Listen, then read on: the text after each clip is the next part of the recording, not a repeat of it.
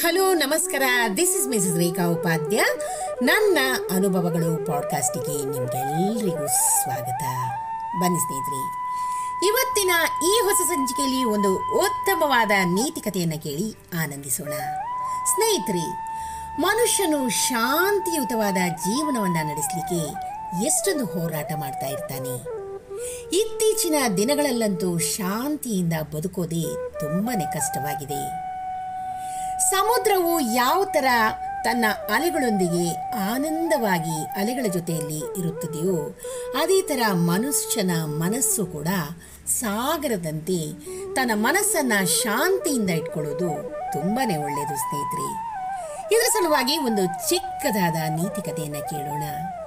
ಸಮುದ್ರದ ತೀರದಲ್ಲಿ ಯುವಕನೊಬ್ಬ ನೀರಿಗಿಳಿದು ಆಟ ಆಡ್ತಾ ಇದ್ದಾಗ ಬಲವಾದ ಅಲೆಯೊಂದು ಬಂದು ಅಲ್ಲಿ ಆತ ಬಿಟ್ಟಿದ್ದ ಚಪ್ಪಲಿಯು ಅಲೆಯೊಂದಿಗೆ ಸಮುದ್ರದೊಳಗೆ ಕೊಚ್ಚಿಕೊಂಡು ಹೋಯಿತು.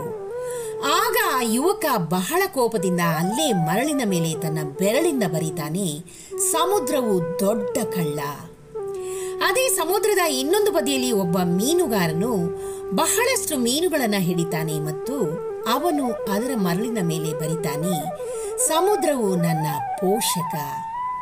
ಯುವತಿಯೊಬ್ಬಳು ಸಮುದ್ರದಲ್ಲಿ ಮುಳುಗಿ ಸಾಯ್ತಾಳೆ. ಆಕೆಯ ತಾಯಿ ಮರಳಿನ ಮೇಲೆ ಬರೀತಾಳೆ. ಸಮುದ್ರವು ಹಂತಕ.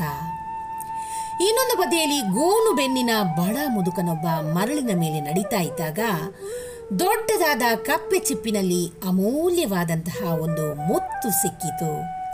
ಅವನು ಮರಳಿನ ಮೇಲೆ ಬರಿತಾನೆ, ಸಮುದ್ರವು ಮಹಾದಾನಿ.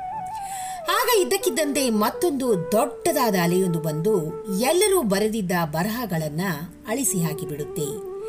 ಇದರ ಅರ್ಥ ಜನರು ತನ್ನ ಬಗ್ಗೆ ಏನು ಯೋಚಿಸ್ತಾರೆ ಅಂತ ಸಮುದ್ರವು ಯಾವತ್ತಿಗೂ ಹೆದರೋದಿಲ್ಲ. ಅದು ಯಾವಾಗಲೂ ತನ್ನ ಅಲೆಗಳ ಜೊತೆಯಲ್ಲಿ ಆನಂದವಾಗಿರುತ್ತೆ. ಸ್ನೇಹಿತರೆ, ಆದ್ರಿಂದ ನೀವು ಸಹ ಜೀವನದಲ್ಲಿ ಒಂದು ದೊಡ್ಡ ಸಾಗರದಂತೆ ಆಗಲು ಬಯಸಿದ್ರೆ ಜೀವನದಲ್ಲಿ ನಿಷ್ಪ್ರಯೋಜಕ ವಸ್ತುಗಳು ಮತ್ತು ಜನರ ವ್ಯರ್ಥ ಅಭಿಪ್ರಾಯಗಳ ಬಗ್ಗೆ ಎಂದಿಗೂ ಗಮನ ಹರಿಸಬೇಡಿ.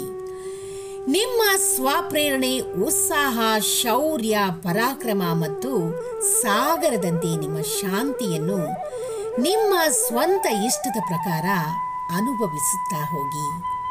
ಏನಂತೀರಾ? ನಮಸ್ತೆ ಸದಾ ವಸಲಿ ಮಾತೃಭೂಮಿ.